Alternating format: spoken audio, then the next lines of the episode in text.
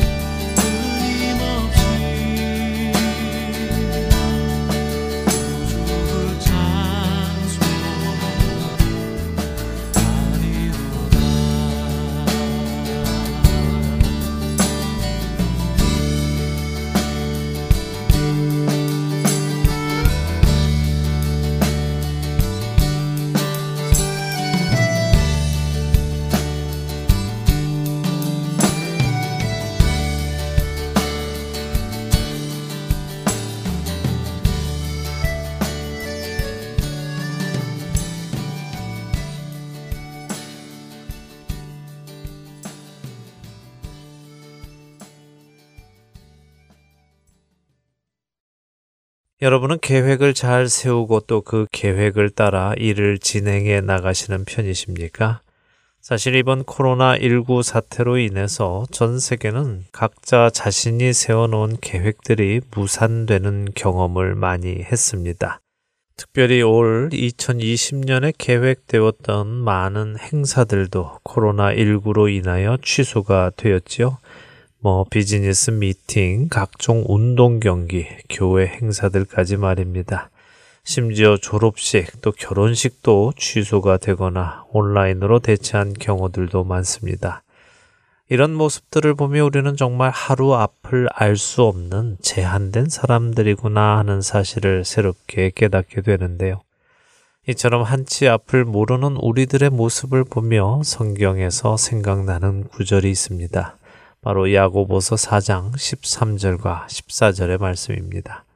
들으라 너희 중에 말하기를 오늘이나 내일이나 우리가 어떤 도시에 가서 거기서 1년을 머물며 장사하여 이익을 보리라 하는 자들아 내일 일을 너희가 알지 못하는도다. 너희 생명이 무엇이냐? 너희는 잠깐 보이다가 없어지는 안개니라. 어떠세요, 여러분? 코로나19로 인하여 우리의 계획들이 무너지는 오늘을 살아가는 우리에게 주시는 주님의 말씀처럼 들리지 않으십니까? 사실 성경은 우리에게 이러한 사실을 늘 주지시켜 주십니다. 우리에게 내일이 기약되지 않았다는 사실 말입니다. 잠언 27장 1절도 이렇게 말씀하시지요. 너는 내일 일을 자랑하지 말라. 하루 동안에 무슨 일이 일어날는지 네가 알 수 없음이니라. 맞는 말씀이지요. 그런데 이 말씀이 맞는 말씀임에도 불구하고 우리는 이 말씀을 잘 실감하며 살지는 못하고 있습니다. 이 사실을 기억하며 사는 사람은 별로 없지요. 내일 이 시간에도 내가 살아 있을 것이라는 보장은 사실 없습니다. 그럼에도 불구하고 우리는 그 생각 없이 살아갑니다. 물론 이 말씀이 언제 죽을지 모르는 두려움 속에서 매일같이 떨며 살라는 말씀은 아닙니다. 또 내일 어떻게 될지 모르니 아무 계획 없이 살라는 말씀도 아니지요. 성경이 우리에게 하시려는 말씀은 무엇일까요? 그 의미를 알아야 하지 않겠습니까?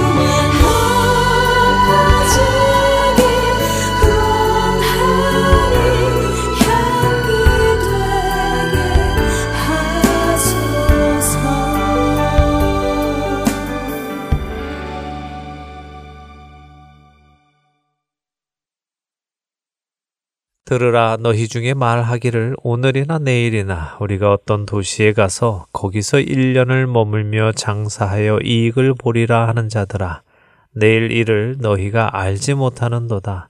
너희 생명이 무엇이냐? 너희는 잠깐 보이다가 없어지는 안개니라 라는 야고보서 4장 13절과 14절의 말씀은 언제 죽을지 모르는 두려움 속에서 아무 계획도 없이 살라는 말씀이 아니라 나의 삶을 내 마음 내키는 대로 내 생각대로 계획하고 행동하며 살지 말라는 말씀이지요.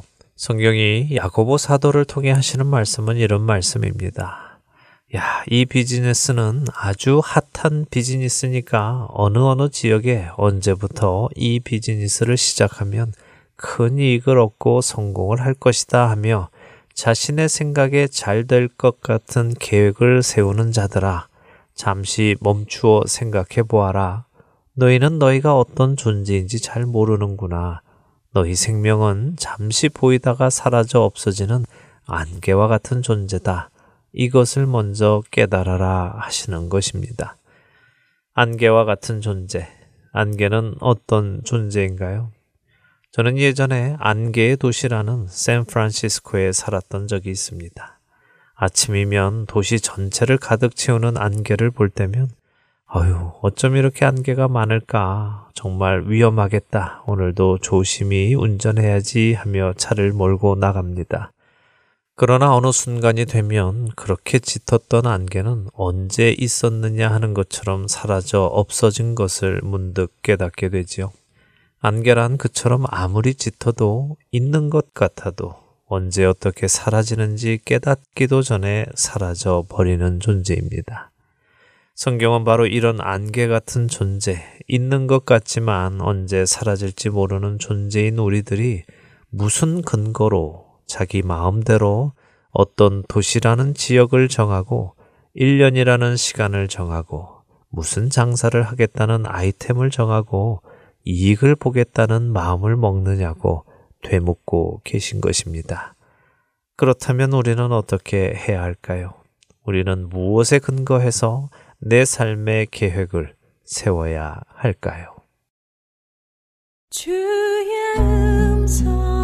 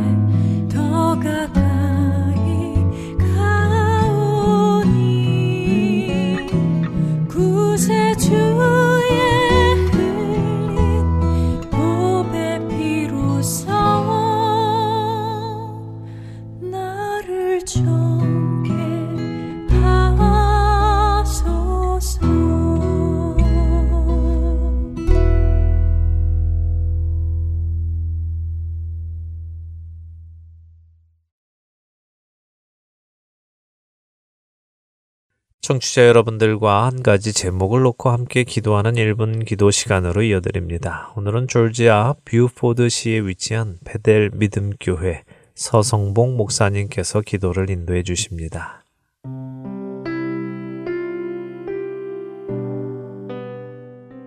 안녕하세요. Heart and Soul 복음방송 1분 기도 시간입니다.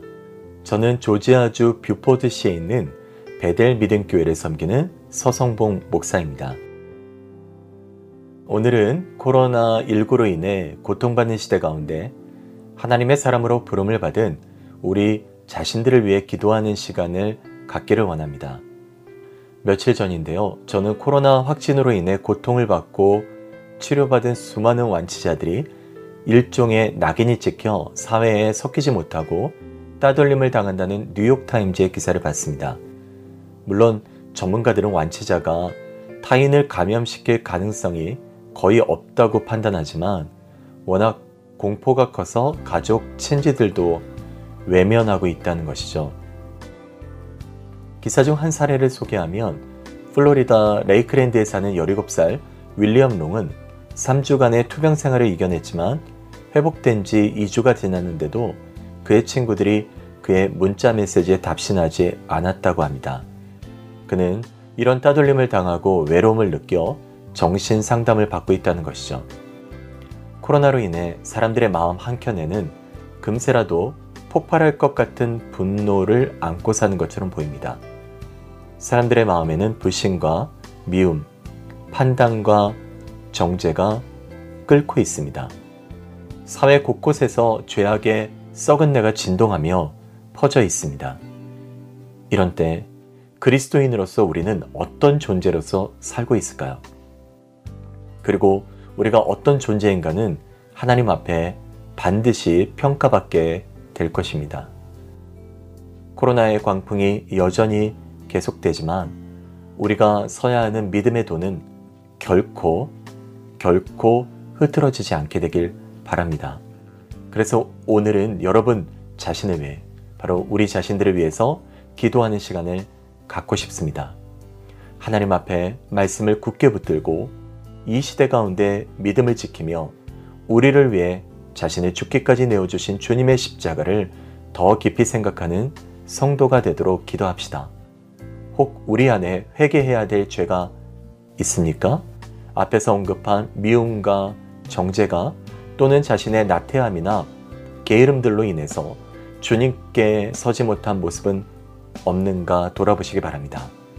오늘 이 시간 주님을 깊이 생각하며 회개하며 주님 앞에 나아가는 우리 각자 한 사람 한 사람 되길 바랍니다. 기도하시겠습니다.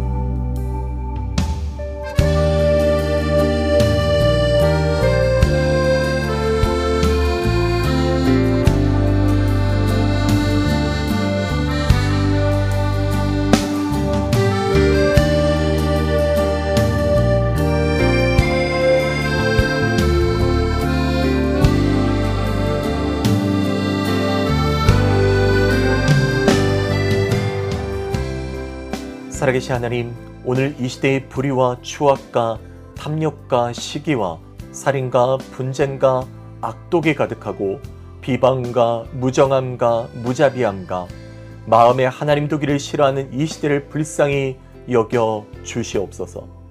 그 가운데 살면서 하나님을 섬긴다고 하면서도 우리는 이 시대를 변화시킬 힘이 없고 빛과 소금이 되지 못한 우리 모두를 용서하여 주옵소서. 또한 주님 이 시간 우리가 끊어내지 못한 죄악들이 있는가 돌아보게 하시고 이 시대의 범죄함이 곧 나의 죄악임을 깨닫고 늘 주님 앞에 통회하며 기도하는 성도가 되게 하옵소서. 오늘 우리의 예배의 행위는 거룩하나 예배자의 삶을 살지 못한 것이 있다면 용서하여 주시고 머리로는 하나님을 아나 마음과 뜻과 힘을 다해 하나님을 사랑하지 못했다면 주여 극률이 여기사 다시 하나님 앞에서는 우리 모두가 되게 하여 주옵소서. 주여 예배가 회복되고 찬양과 감사가 회복되고 사랑과 헌신이 새롭게 회복되는 삶이 되도록 인도하여 주시고 매일 매일 주님을 더 깊이 알아가는 성도가 되게 하옵소서. 지금은 코로나19로 인해 많은 어려움이 있지만 이런 시대 가운데도 오늘 우리는 주님의 십자가의 사랑을 더 깊이 깨닫게 하시고 주님의 사랑을 증거하는 예배자가 되게 하옵소서. 우리 구주 예수님의 이름으로 기도드립니다. 아멘.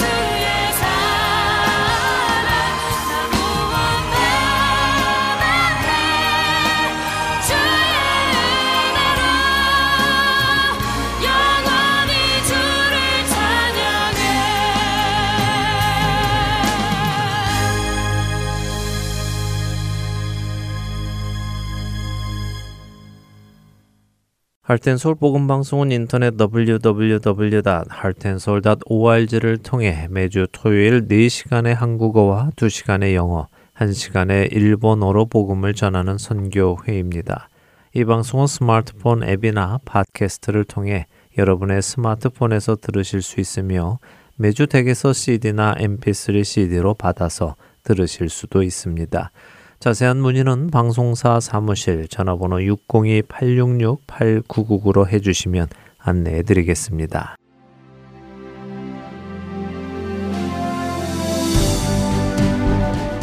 할튼 서울 복음 방송의 사역은 청취자 여러분의 소중한 후원에 힘입어 이루어져 가고 있습니다.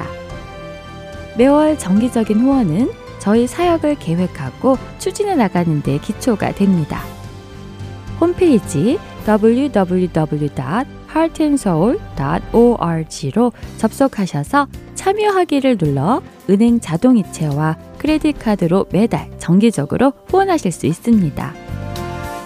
account setup에 도움이 필요하신 분들은 602-866-8999로 전화 주시면 도와드리겠습니다. 여러분의 기도와 후원으로 예수님의 생명의 말씀이 필요한 곳에 전달됩니다.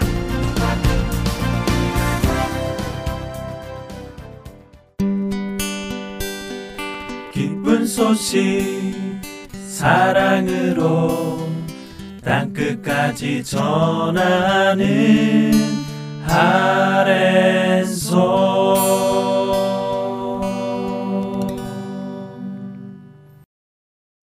계속해서 함께 읽는 계시록으로 이어드립니다.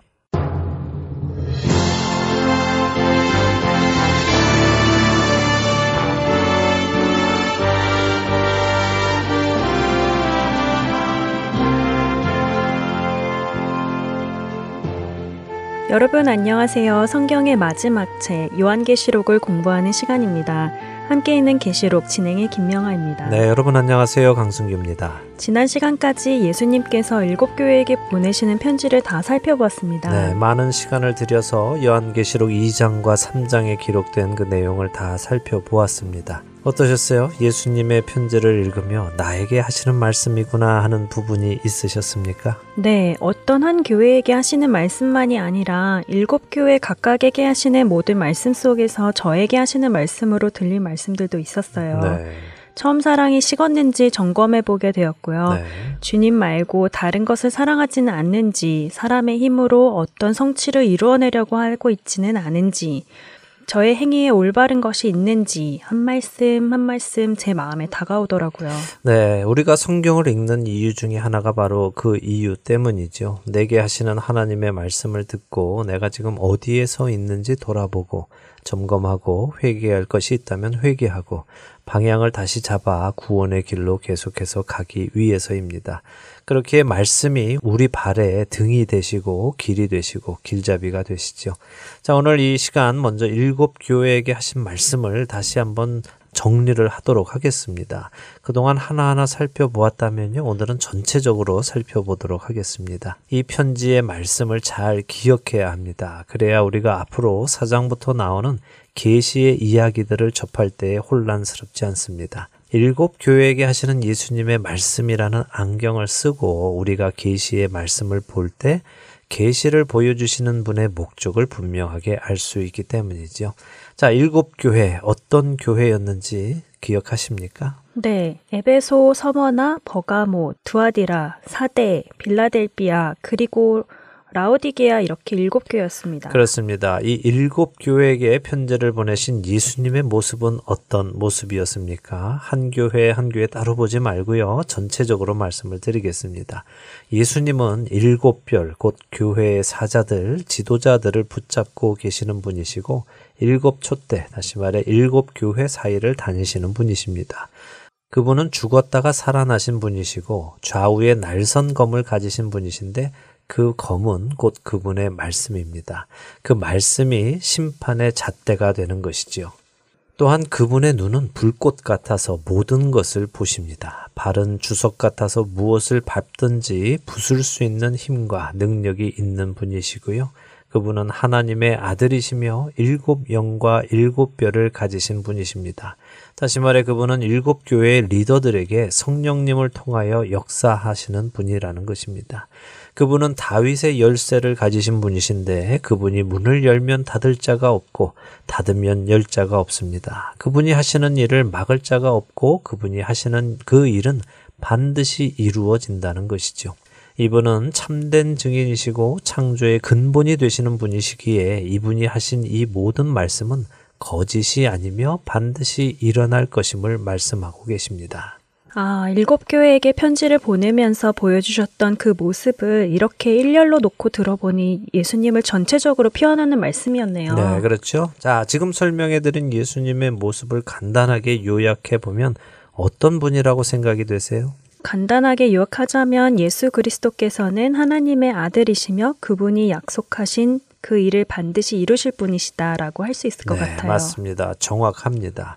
자, 바로 그분을 우리가 주님으로 구세주로 받아들였으니 어떤 상황에서도 흔들리지 말고 타협하지 말고 견디고 이겨 나가야 하겠다는 결심을 하게 되는 것입니다. 자, 이번에는 교회는 어떤 부분에 칭찬을 받았는지 한번 보지요. 각 교회 이름은 빼고요. 예수님께 칭찬받은 부분만 이야기를 해보도록 하겠습니다. 수고와 인내 그리고 니골라당을 용납하지 않은 것, 게으르지 않은 것을 칭찬받았고 네. 사단의 회방과 핍박과 궁핍 중에서도 믿음을 지켰다는 것을 칭찬받았어요. 네, 그렇습니다. 또한 사단의 영향력 아래에서도 흰 옷을 더럽히지 않고 사랑과 믿음과 섬김과 인내를 보여주었고 주님과 동행하며 작은 능력으로도 말씀에 순종하고 예수님의 이름을 배반하지 않은 것을 칭찬받았지요. 자, 그러니까 우리가 앞으로 어떻게 살아가야 하겠습니까? 어떻게 살아가야 예수님께 칭찬받는 삶을 살까요? 수고하고 인내하고 이단은 용납하지 않고 게으르지 않고 세상에 살면서도 세상을 닮지 않고 사랑과 믿음과 섬김과 인내를 보여주고 어떤 상황에서도 예수님의 이름을 배반하지 않고 말씀에 순종하며 살아가야 하겠군요. 네, 그렇습니다. 자, 이 한마디 한마디를 잘 생각하며 마음에 새기며 들으시기 바랍니다. 우리 모두는 마지막 날 예수님을 만날 때 잘하였다, 착하고 충성된 종아라는 칭찬을 듣기 원합니다. 그렇죠? 그렇다면 지금 말씀드린 일들을 늘 생각하며 그렇게 살아가시면 반드시 칭찬을 받게 되어 있습니다. 자, 그럼 반대로 책망받은 일은 무엇이었습니까? 이걸 역시 잘 생각하시기 바랍니다. 책만 받은 일은 처음 사랑을 버린 것, 발람과 니골라당의 교훈을 쫓아 우상을 섬긴 것, 거짓 선지자 이세벨을 쫓아 우상 숭배하고 행음하고 경고의 말씀을 듣고도 회개하지 않은 것이 있어요. 네, 또한 살아 있는 것 같지만 실상은 죽어 있는 온전하지 못한 행위도 있었고요. 미지근한 신앙, 자신의 본 모습을 보지 못하고 교만함에 빠져 있는 신앙을 책망받습니다. 자, 어떠세요? 발람이나 니골라당처럼 세속적인 또 물질적인 풍요를 부러워하고 그래서 나도 그런 것들을 가지고 싶어서 그런 것들을 쫓고 있다면 우리는 반드시 책망을 받을 것입니다. 그러니 오늘 우리 심령에 주께서 이런 것들을 깨닫게 해주신다면요. 누구처럼 회개하지 않는 것이 아니라 기회를 주시는 주님께 감사하며 회개하여 돌이키시기를 소원합니다. 이렇게 돌이키고 처음 사랑을 회복하고 죽도록 충성하는 자들에게 약속된 것은 무엇입니까? 생명나무의 과일을 주실 것이고 생명의 면류관을 주실 것이고 둘째 사망의 해를 입지 않을 것이며 감추인 만나와 자신의 이름이 쓰인 흰돌을 얻을 것이라고 하셨어요. 네, 그리고 만국을 통치하게 하실 것이며 새벽별을 주실 것이라고 하셨고요. 흰 옷을 입고 주님과 함께 다니며 온 세상의 시험을 받을 그때를 면하게 될 것이며 하나님 나라 성전의 기둥이 될 것이고 주와 함께 보좌에 앉을 것이라는 약속을 받았습니다. 자, 이것들을 받고 싶으십니까? 예수님은 우리에게 분명하게 설명하시며 둘 중에 하나를 고르라고 하십니다. 이 땅에서 세상과 섞여서 세상이 쫓는 것 쫓으며 살다가 나중에 두 번째 사망에 들어가겠느냐? 아니면 이 땅에서 세상과 결별하고 예수님의 말씀에 순종하며 모든 것을 이기고 영원한 생명과 영광과 평안을 누리겠느냐 묻고 계시죠. 김명아 아나운서는 무엇을 얻고 싶으십니까? 당연히 영원한 생명이죠. 네, 그러면 칭찬받을 일을 하고 살면 됩니다. 그러면 반드시 받습니다. 그러나 문제는 우리의 마음이지요. 이 땅에서도 어느 정도 즐기다가 둘째 사망은 피하고 생명을 얻고 싶어 하는 간사함이 우리 안에 있습니다. 이것은 두 마음을 품은 것입니다. 두 마음을 품은 자는 무엇이든지 주께 얻기를 생각하지 말라고 야고보서 1장 7절과 8절은 말씀하시죠. 저는 우리 할텐 서울 복음 방송 청취자 여러분들이 오늘 이 시간 두 마음 중 한 마음은 버리고 한 마음만 붙들게 되시기를 바랍니다. 아멘. 그렇게 되기를 바랍니다. 네. 자, 이 말씀 잘 기억하시면서요. 이제 요한계시록 4장으로 넘어가도록 하겠습니다. 예수님이 모든 것입니다. 그분 안에서 믿음을 지켜내어야 합니다. 그분의 이름을 배신해서는 안 되지요. 배신자가 되어서는 안 됩니다. 어떠한 상황에서도 승리하신 예수님을 믿고 미혹되지 말고 이겨내겠다는 생각을 가지고 나머지 요한계시록을 보도록 하겠습니다. 4장 1절을 먼저 읽어주세요. 네, 요한계시록 4장 1절입니다. 이 일 후에 내가 보니 하늘에 열린 문이 있는데 내가 들은 바 처음에 내게 말하던 나팔 소리 같은 그 음성이 이르되 이리로 올라오라. 이후에 마땅히 일어날 일들을 내가 내게 보이리라 하시더라. 네. 어, 하늘문이 열리며 요한에게 올라오라고 하시네요. 네, 그렇게 말씀하시죠. 자, 요한계시록 1장을 볼 때 19절에 예수님께서 사도 요한에게 기록하라고 명하신 세 가지가 있었는데 기억하십니까? 네, 기억합니다. 내가 본 것과 지금 있는 일과 장차 될 일을 기록하라고 하셨죠. 네, 잘 기억하시네요. 맞습니다. 예수님께서 세 가지, 곧 요한이 본 것과 지금 있는 일과 장차 될 일을 기록하라고 하셨습니다. 그중 첫 번째 요한이 본 것은 예수님이 일곱 별, 곧 교회의 지도자들을 오른손에 붙들고 계신 것이고, 일곱 촛대, 곧 교회 사이에 다니시며 함께 하신다는 것이었습니다. 결국 교회의 주인은 예수님이시다 하는 것을 본 것입니다. 그리고 지금 있는 일은 2장과 3장에 나온 교회 안에 있었던 일이죠. 일곱 교회 안에 어떤 일들이 있는지, 그렇기에 교회는 무엇을 회개하고 무엇에 집중해야 할지를 알려주셨습니다. 이제부터는 장차 될 일을 보여주십니다. 자, 왜 교회가 회개하고 믿음을 지켜야 할까? 그 이유를 지금부터 조금 더 구체적으로 보여주시는 것입니다. 이 세 가지의 연관성을 잊지 마시고 연관지어 생각하시며 보시기 바랍니다. 요한은 교회를 붙드신 예수님을 보았고 이 땅의 교회의 현재 모습을 보았습니다. 이것을 본 이후에 또 보는데 어디를 보느냐? 하늘을 봅니다. 하늘을 보았더니 무엇이 보입니까? 열린 문이 보이네요. 그렇습니다. 하늘의 문이 열렸습니다. 그리고 그 문을 통해 음성이 들립니다. 누구의 음성이죠? 처음에 들었던 나팔 소리 같은 그 음성이니까 예수님의 음성이네요. 맞습니다. 예수님이십니다. 예수님께서 요한에게 올라오라고 하십니다. 왜 올라오라고 하실까요? 이후에 마땅히 일어날 일들을 보여주시기 위해 올라오라 하시네요. 그렇죠. 이제부터 일어날 일을 보여주시기 위해서 올라오라고 하십니다. 그것을 왜 보여주시려고 할까요? 보고 기록하게 하기 위해서지요. 그리고 그 기록을 교회들이 읽고 앞으로 어떤 일이 일어날지를 미리 알고 준비하도록 하시기 위함이죠. 자, 여기서 한 가지 주의해서 보아야 하는 말이 있습니다. 바로 이일 후에라는 말인데요. 이 일 후에 하면 우리는 시간적인 진행을 생각하게 됩니다. 그래서 이 일이 일어난 후에 다음 일이 일어났더라 하는 식으로 말이죠. 그런데요, 이 요한계시록에서는 꼭 그렇게만 생각해야 할 이유는 없습니다. 오히려 그렇게 생각하면 안 되는 곳도 있습니다. 어떤 때에는 동시에 일어나는 일을 표현하기 위해서 사용할 때도 있죠. 무슨 말씀인가 하면요. 글이란 동시에 일어나는 일을 쓸 수 없지 않습니까? 예를 들어 지금 이렇게 스튜디오 안에서 김명아 아나운서와 제가 앉아서 녹음을 하고 있는데 이 장면을 사진을 찍어서 누군가에게 보여주면 보는 그 사람은 저희가 어떤 모습으로 녹음을 하고 있는지 즉시 알 수 있지요. 그런데 만일 지금의 우리의 모습을 글로 써서 누군가에게 설명을 한다면 어떻게 할 수 있을까요? 그렇겠네요. 한 명을 먼저 설명하고 또 한 명을 설명할 수밖에 없겠어요. 글을 동시에 쓸 수는 없으니까요. 그렇습니다. 그래서 이 요한계시록을 읽어 나갈 때 그 부분을 우리가 잘 살펴보아야 합니다. 그래야 오해를 하지 않습니다. 말씀을 들어보니 충분히 그럴 수 있을 것 같아요. 동시에 일어나는 일인지 아니면 순차적으로 일어나는 일인지 분명히 이해하지 못하면 오해할 수 있을 것 같아요. 네, 그래서 우리가 조심히 살펴가면서 보려고 합니다. 자, 여기서는 이 일 후에가 어떤 의미입니까? 앞에 표현된 것과 동시에 일어나는 일입니까? 아니면 앞일 이후에 시간적으로 일어나는 일을 기록한 것입니까?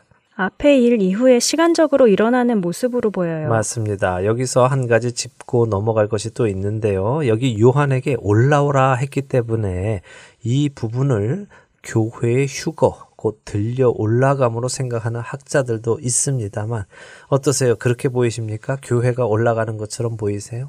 글쎄요, 사도 요한이 교회를 대표하는 것이라는 말씀인가요? 교회에게 올라오라고 하시는 것 같지는 않은데요. 네, 저도 그런 것 같지는 않습니다. 사도 요한에게 올라오라고 하셨고 그에게 앞으로 일어날 일을 적어서 교회에게 보내라고 하셨으니까요. 만일 교회가 올라간 것이라면 굳이 이 글을 써서 교회에게 전달해 줄 이유는 없겠지요? 앞으로의 일들이 교회가 하늘로 올라간 이후에 일어날 일들이라면 말입니다. 자, 이렇게 이해하고요. 이제 2절부터 4절까지 한 절씩 읽겠습니다. 네, 요한계시록 4장 2절부터 읽습니다. 내가 곧 성령에 감동되었더니 보라 하늘에 보좌를 베풀었고 그 보좌 위에 앉으신 이가 있는데 앉으신 이의 모양이 벽옥과 홍보석 같고 또 무지개가 있어 보좌에 둘렸는데 그 모양이 녹보석 같더라. 또 보좌에 둘려 24보좌들이 있고 그 보좌들 위에 24 장로들이 흰 옷을 입고 머리에 금관을 쓰고 앉았더라. 네, 자 사도 요한이 성령의 감동이 되어서 올라갔습니다. 그의 몸이 실제로 올라간 것인지 그의 영혼만이 올라간 것인지 그것은 잘 모르겠습니다. 또 중요한 것도 아닙니다. 사도 바울도 고린도 후서 12장에서 자신이 셋째 하늘에 올라갔던 일을 이야기한 적이 있는데요. 그 역시 자신이 몸 안에 있었는지, 그러니까 육신 그대로 올라간 것인지, 육신은 땅에 있고 영혼만 간 것인지는 잘 모르겠다고 기록해 놓고 있죠. 그러니까 사도 요한도 영혼만 갔는지, 육신도 갔는지 그건 잘 모릅니다. 그리고 중요한 것도 아닙니다. 그렇 기에 너무 관심 갖지 마시기 바랍니다. 대신 우리가 관심을 가질 것이 있습니다. 그것은 무엇이냐? 아직 어느 누구도 보고 전해준 적이 없는 하늘나라의 모습입니다. 사도 요한은 자신이 본 그 모습을 기대하지 못했던 것 같습니다. 왜냐하면 그는 아주 놀라는 투로 말하고 있기 때문이죠. 내가 성령에 감동되었는데 와, 이 사람들아, 좀 봐라. 하늘에 보좌가 있다. 하고 놀라서 말하고 있는 것입니다. 그런데 보좌가 있다는 것이 하늘나라 구름 위에 의자 하나가 덩그러니 놓여 있다는 말이겠습니까? 아닐 것 같아요. 3절에 보면 무지개가 보좌에 둘렸고 이런저런 보석 이야기도 나오는 것을 보면요. 네, 보좌가 있다는 말씀은요, 권세를 의미하고 왕권을 의미하죠. 그러니까 하늘나라의 왕자가 정말 있더라 하는 것입니다. 상상으로만 하나님이 저 세상에 계실까? 어떻게 계실까? 보좌에 앉아 계실까? 이사야 선지자는 보좌에 앉으신 하나님을 보았는데 나도 보고 싶다 하고 있던 사도 요한이 실제로 그 장면을 보고 깜짝 놀라 감탄을 하며 봐라, 정말 있다. 우리가 가려는 하늘나라, 우리의 하나님의 나라, 예수 그리스도께서 계시는 그 나라가 정말 있더구나. 그 감격적인 모습을 우리가 보아야 하는 것입니다. 여기서 보좌에 앉으신 이의 모습을 잠시 생각해 보지요. 그 모양이 벽옥과 홍보석 같다고 하십니다. 또 무지개가 그 보좌를 둘렀는데 그 모양이 녹보석 같다고 하시죠. 사실 우리는 보석 전문가가 아니라서요. 이 보석들이 어떻게 생겼는지 어떤 모습인지 잘 모르지요. 아세요? 아니요, 저도 잘잘 모르겠어요. 예. 예, 하지만 보석이니까 아름답겠죠. 그렇다고 아름다운 모습만을 말씀하고 계신 것 같지는 않습니다. 왜냐하면 홍보석과 벽옥은 이스라엘 열두 지파의 첫 보석과 마지막 보석을 의미하기도 하기 때문인데요. 이스라엘의 제사장이 하나님께 제사를 드리러 갈 때 에봇이라는 가슴에 붙이는 흉패를 입었습니다. 그 흉패에는 이스라엘 열두 지파를 상징하는 보석 열두 개가 달려 있었죠. 제사장은 그 열두 지파를 상징하는 보석을 가슴 앞에 붙이고 하나님 앞에 제사를 지내러 들어갔습니다. 아, 열두 지파를 대표해서 들어가는 것이군요. 네, 맞습니다. 바로 이 12개 보석의 첫 보석이 홍보석, 그리고 마지막 보석이 벼곡입니다. 그러니까 지금 요한이 보는 보좌에 앉으신 이의 모습은 이스라엘 열두 지파의 하나님이신 것이죠. 그러나 그뿐이 아닙니다. 무지개는 무엇이죠? 무지개요. 무지개는 노아의 방주 이후에 하나님께서 다시는 물로 심판하시지 않겠다고 약속하시면서 그 약속의 증표로 주신 것 아닌가요? 그렇죠. 그래서 무지개는 약속의 상징입니다. 그런데 누구를 향한 약속입니까? 이스라엘뿐이 아니라 온 인류를 향한 약속이었죠. 정리해 보면 요한이 보는 보좌에 앉으신 이는 이스라엘의 하나님, 그리고 온 세상의 하나님, 약속을 지키시는 하나님이신 것입니다. 자, 그리고 4절에 요한은 또 무엇을 보는데요? 무엇이죠? 보좌 곁에 24 보좌가 또 있고 그 보좌에는 24명의 장로들이 흰옷을 입고 머리에 금관을 쓰고 앉아 있다고 하시네요. 네. 자, 이 24 장로가 누구냐 하는 것에 학자들은 많은 관심을 갖습니다. 하나님의 보좌를 둘러싼 천사들일 것이다 하는 학자들도 있고요. 이스라엘이다 하는 학자들도 있습니다. 또 구약의 이스라엘 대표 12명, 신약의 교회 대표 12명, 이렇게 합쳐서 24명이다 하는 학자도 있죠. 또 휴거된 교회다라고 하는 학자들도 있습니다. 왜 이리 많은 해석이 있을까요? 그러게요. 왜 그럴까요? 왜 확실하게 누구다 하고 말할 수 없죠? 네, 그 답은 너무 당연합니다. 성경이 그 부분에 대해서 명확하게 말씀하고 계시지 않기 때문이죠. 그렇다면 우리 역시 성경이 알려주시는 만큼만 이해하면 됩니다. 그 이상 이해하기도 어렵고 또 이해해야 할 이유도 없습니다. 만일 필요했다면 하나님은 우리에게 그들이 누구였는지 말씀해 주셨을 것입니다. 이 프로그램 시작에도 말씀드렸지만 이 책은 우리에게 비밀을 숨기는 책이 아니라 알리는 책입니다. 그래서 성경이 계시하는 만큼만 이해하면 됩니다.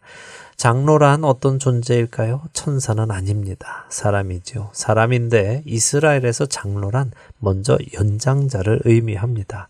연륜이 있고 다른 이들에게 본이 되는 사람을 의미하지요.